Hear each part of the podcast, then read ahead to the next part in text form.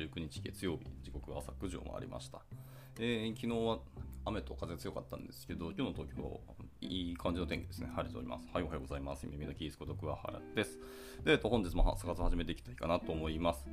えー昨日、久しぶりにあのコロコロ腹筋ローラーやったんですけど、たった10回のワンセットだけだったのに、すでにお腹筋肉痛で、もう体がなまりきってるので、ちょっと自分の体がやばいなと思いました。はい、余談ですね。で、えっと、今日の朝活ですけども、えーとまあ、いくつかの記事見てて、もう一個ね、読みたいやつがあったんですね。昨日読んでた、その、えーなんだっけ、戻るボタンの UX が悪いよみたいな記事読んだんですけど、それに付随していた、あの、The UX Design Process、えー Making the Most of User Experience って書いてますけど、まあ、その UX 周りのもう一個別の記事を読もうかすごく悩んだんですけど、タイトル的にこっちの方が、あの、かなり個人的には刺さったので、今日はこっちを読もうと思います。はい。適切なゴール設定の極意ですね。致命的な5つの設計ミスとその回避方法というところでした。はい。で、まあ、あの、サムネイル画像には、あなたの OKR、OM がうまくいかない原因とはっていうのが書いてますので、はい、その辺も読んでいければなと思います。では、えー早速入っていきましょう。えー、ケンジさんですね。おはようございます。ご参加いただきありがとうございます。えー休みの日の 朝なのに、本当にありがとうございます。あもしかしたらおお仕事されてるのかもしれないですけど。はい。では早速入っていきましょう。え今日はあのとあるアメリカのスタートアップの中の人、シリコンバレー在住だそうですね。で、まあ、お仕事をしている方だそうです。はい。じゃあいきます。えーこんにちは、えーコスモリさんですかね。はい。です、えーアメリカのスタートアップでプロダクトマネージャーをしています。えアメリカ市場のグロースを担当しているそうですね。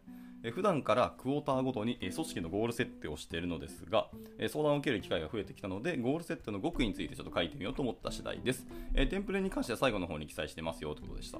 はい。えーかなり長い記事、多分今日で終わらないんじゃないかなと思いますね、これ。はい。では、いきましょう、えーゴール設定は成功への設計図だというふうに言ってます。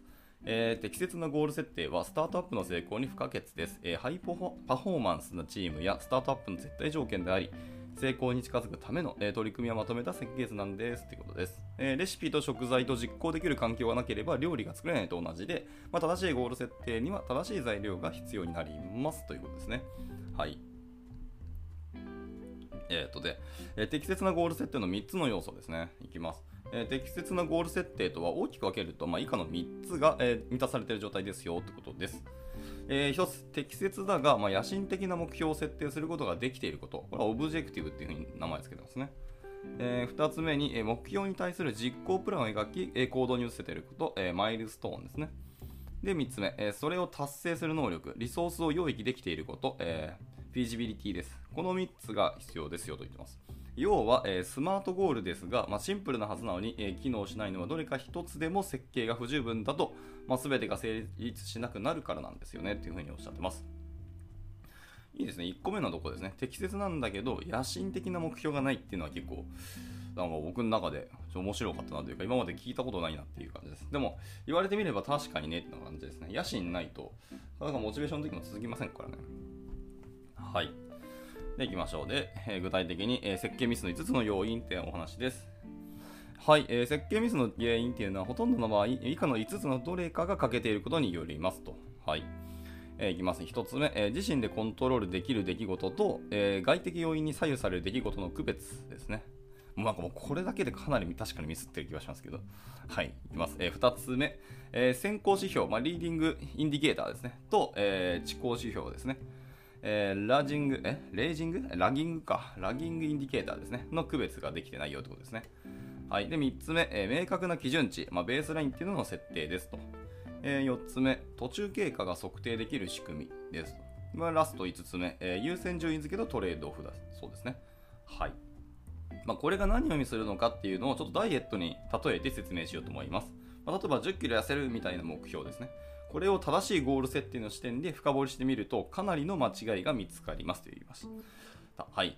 えーダイエットの例は本当によくある話なんですけど、まあでも、皆さん目標設定して失敗する良い事例っていうところで、なかなか、あの、皮肉というか、うん、まあまあなんとも言えないですけどね。はい。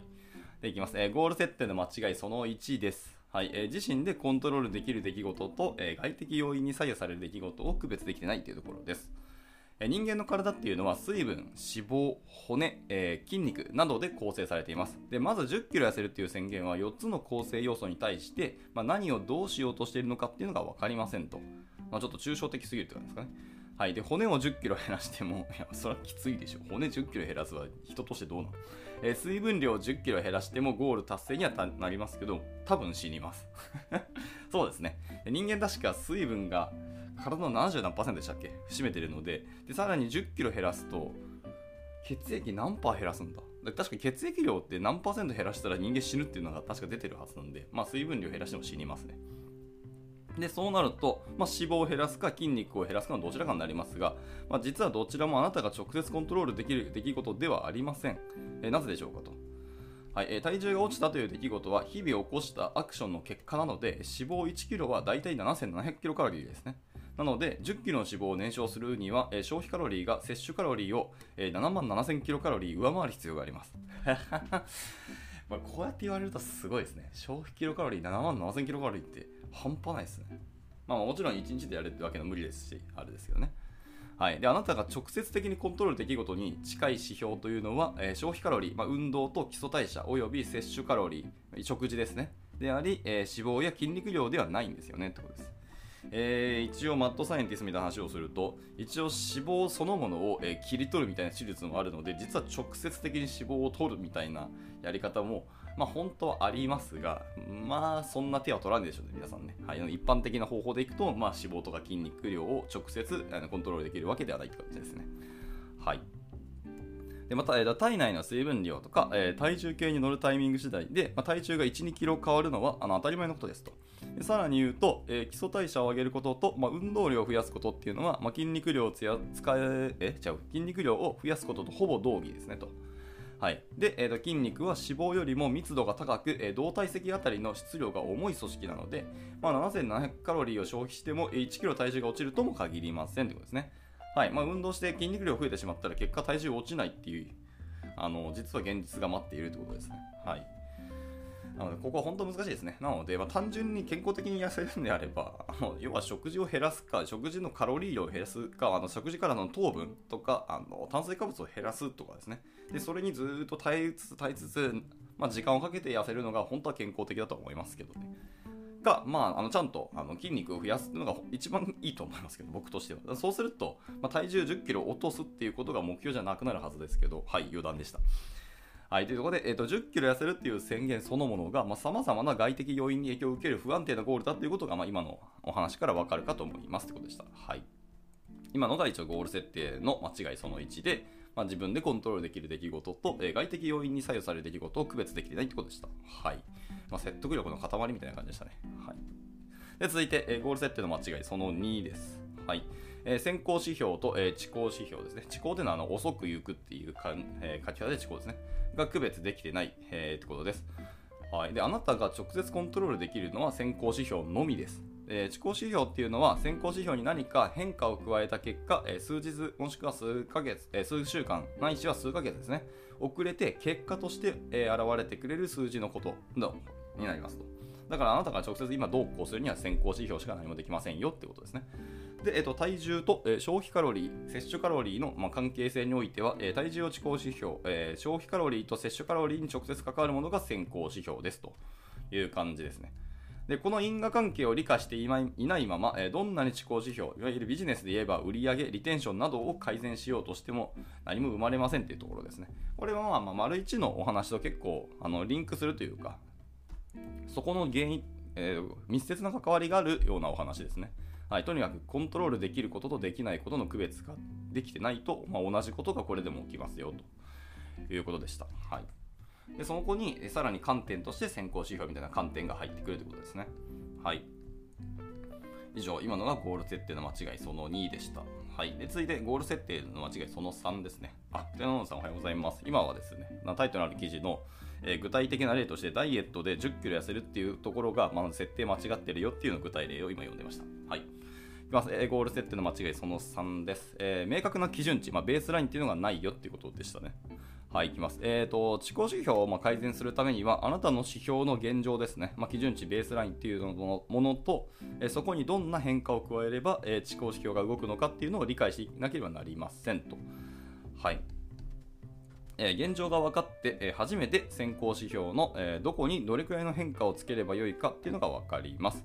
えー、週7で運動している人が運動量を2倍にすることと、まあ、週1で運動している人が運動量を2倍にすることは、まあ、現実可否も含め、まあ、アプローチが全く異なるからです。まあそうね。週7で運動している人っていうのが運動量2倍はかなりきついと思いますね。で、週1で運動している人が2倍はもう楽勝ですね。まあ、単純にもう1日増やせばいいだけですからね。はい。で、これがないと、いくつく先っていうのはがむしゃらに頑張った後のバーンアウト、いわゆる燃え尽き症候群になってしまいます。えー、逆に達成の可能性を信じれる、まあ、感じれる目標っていうのは、えー、モチベーション維持にもつながりますと。そうね。例えば、えー、運動量を20%増やす。例えば1日1万歩歩いているところを1.2万歩にしましょうとか。はいえー、強度と、えー、頻度を200%増やすとかですね。筋トレを1週間に、まあ、1, 回1回やってますけど、これを1週間に3回やってみましょうとかですね。はい。であと日々の消費カロリーを13%向上する、えーまあ、2200キロカロリー1日、まあ、大体摂取してたとしましょう。でそれを2500キロカロリーとかですかね。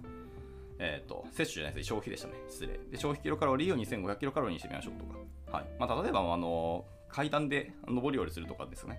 ちょっとするぐらいとかだけで全然いいと思います。であとはその摂取カロリーを10%減らします。こちらも1日2200キロカロリーとしたら、まあ、大体2000キロカロリーまで減らしてみましょうと。はいまあ、3つ目、4つ目が結構簡単かなと思いますね。運動するのかなりきついという方に関しては、この後者の方が結構やりやすいんじゃないかと思いますが、これちゃやっぱりあのちゃんとですね、数字になっているところがいいですよね。何パーセントっていうところで。はい。まあその、そのためにはまず自分が毎日どれだけ摂取してるとか、どんだけ消費してるかみたいなところを、あのちゃんと計測しておかなきゃいけないんですけど、まあそれがないんだったら、まあ週、運動量をなんか1日何回やってるとか、あの1週間に何日やってますとか、っていうのだけでもいいと思うんで、まあそういう数字も落とし込んでおくとですね。はいまあ、こうすることで、まあ、毎日の摂取カロリーが、まあ、消費カロリーを500キロカロリー下回ることができるため、まあ、5ヶ月間毎日これを続けることで、えーまあ、7000キロカロリー余分に消費できますと。でそうすれば約10キロの、えー、脂肪燃焼が期待でき、えー、体重または外形に変化を生むことができるはずですと。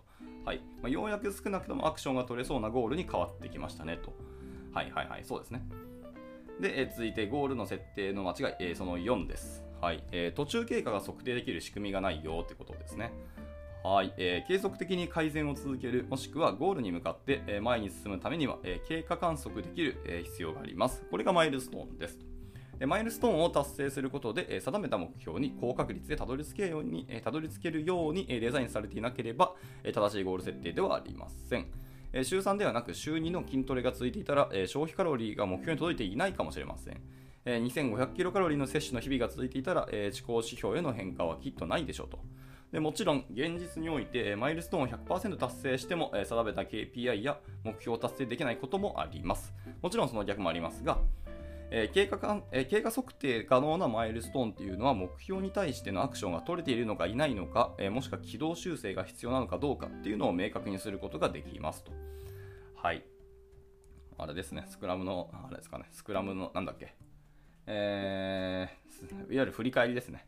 っていうのが大事ですね。1週間スプリントでずっとちゃんと毎回毎回振り返りをして、次の目標みたいなところをちゃんと見直していくっていうのが結構大事ですね。はい。というところでした。はい。で、今のがゴール設定間違いその4です。で、ラスト、えー、ゴールの間違い、えゴール設定の間違いその5です。えー、優先順位付けから来るトレードオフが考慮されていないってことです。はい。えーと、ここまでで描いたゴールは、まあ、なんとか現実の範囲内に収まってはいそうですね。でしかし、え何を引き換えにこの目標に立ち向かうのでしょうか？リスクは何でしょうか？っていうところです。え例えばトレーニングを週1から週3に増やすためには、日々の何かを犠牲に、えトレードオフしない限りそのリソースを確保することはできません。まあ、それは仕事なのか、睡眠なのか、家族の時間なのか、飲み会なのか、リラックスの時間なのか、お金なのか、はい、何かを優先するときは必ずトレードオフが発生しますということですね。はい。でそのトレードオフは本当に可能なのか、えー、持続的なのか、えー、冷静に見極めなければいけません。そしてそれらはあなたが自分の力でコントロールできる出来事の範囲に収まっているいるのでしょうか？そもそもですね。はい。えー、頑張るっていうのは解決策ではないですよっておっしゃってます。えー、トレードオフなしに頑張った先にはあのバーンアウトですね。燃え尽き症候群というのが待っています。えトレードオフの難しさ次第では、え5ヶ月プランではなく7ヶ月プランが、え野心的かつ現実的なゴールなのかもしれませんと。はい。で、適切なゴール設定の例がここで出てきます。はい、ダイエットという1人で実行できるプロジェクトでも正しくゴールを設定するためにはここまで要素分解が必要になります。ダイエットを例とした適切なゴールセットを以下にまとめてみますということでした。えー、めちゃめちゃ長いかつかなり、えー、きっちり表があるんですけど、まあ、ちょっと上からガッと読んでみますね。はい、ゴール設定としてはまず、えー、体組織ですね。体組織を、え、整えると言ってます。もうすでにダイエットとかいうワードじゃないんですね。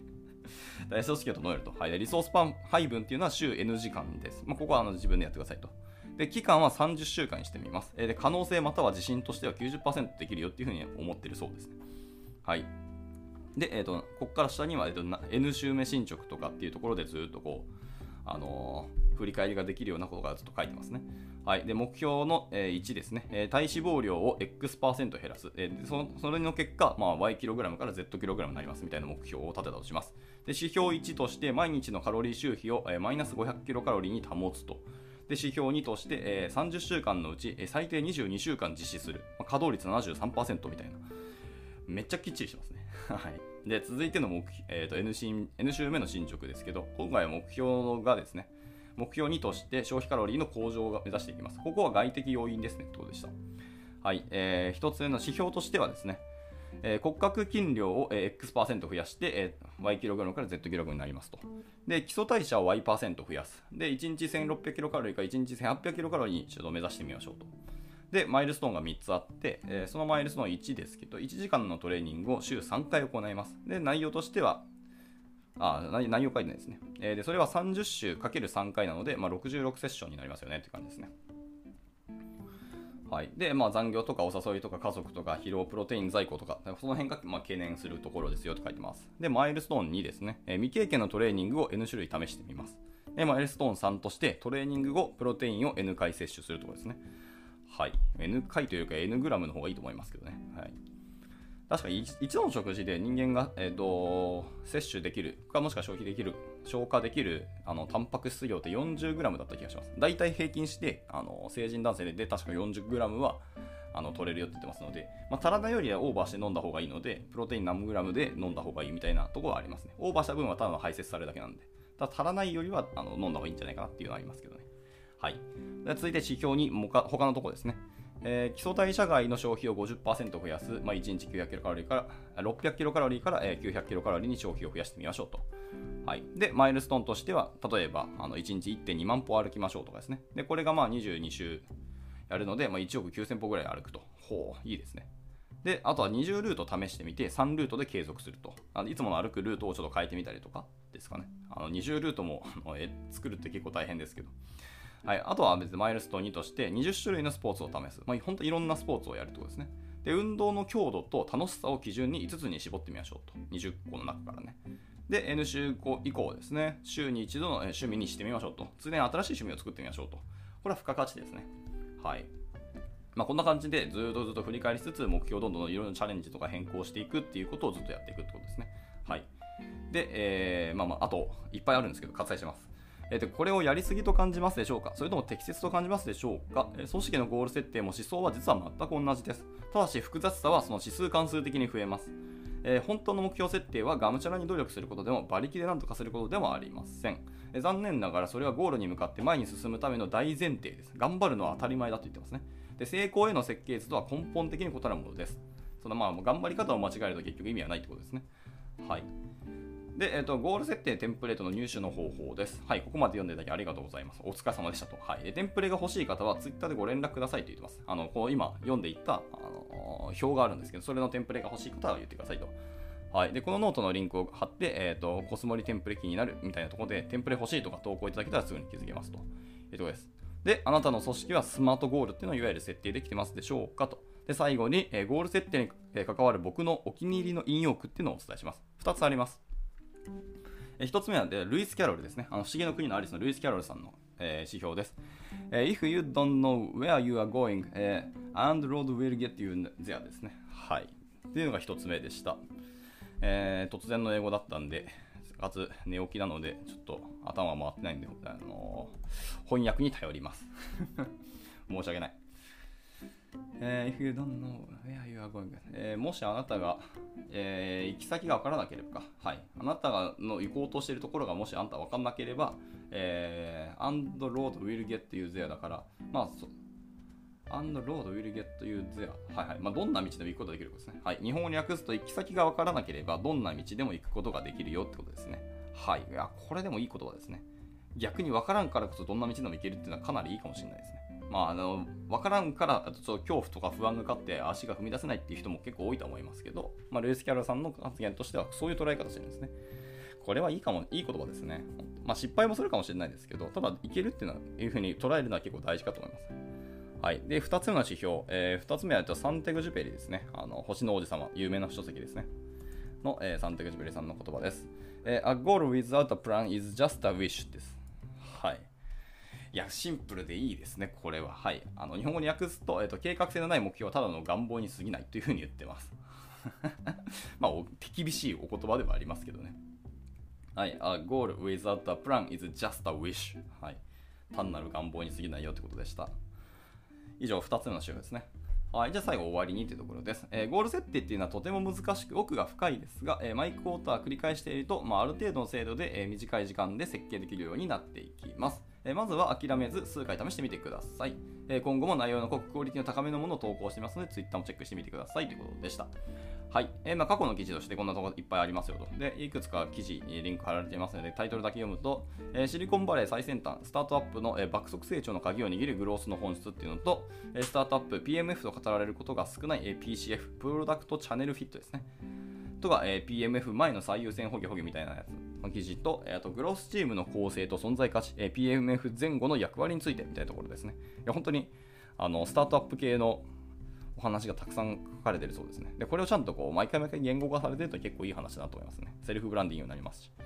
はい、っていうような記事もあるので、まあ、もし興味ある方は読んでみてくださいということでした。まあ、まあこの方自身がそのシリコンバレーので在住しているスタートアップ企業の中の人ってところなので、まあ、その海外の情報も得られるという意味では、かなりあの学びがあるんじゃないかなってちょっと気になりましたので、一旦僕はちょっとフォローしておきます。はい。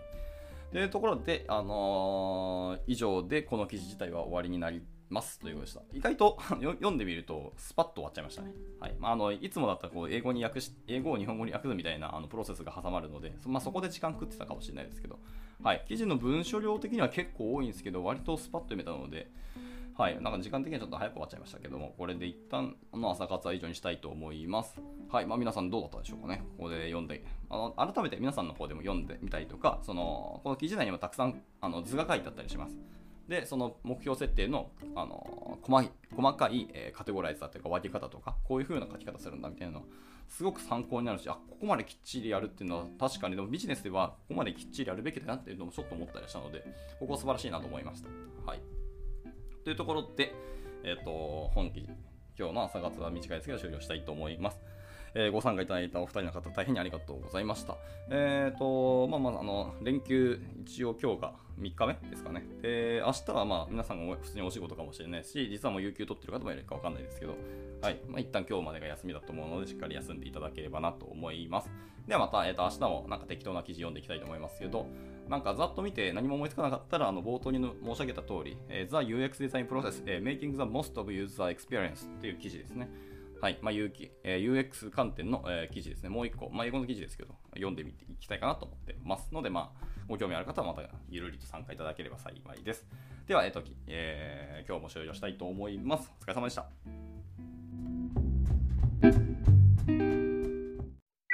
And now, a short commercial break. 現在エンジニアの採用にお困りではありませんか？候補者とのマッチ率を高めたい辞退率を下げたいという課題がある場合ポッドキャストの活用がおすすめです。音声だからこそ伝えられる深い情報で候補者の興味関心を高めることができます。株式会社ピトパでは企業の採用広報に役立つポッドキャスト作りをサポートしています。気になる方はカタカナでピトパと検索し、X またはホームページのお問い合わせよりぜひご連絡ください。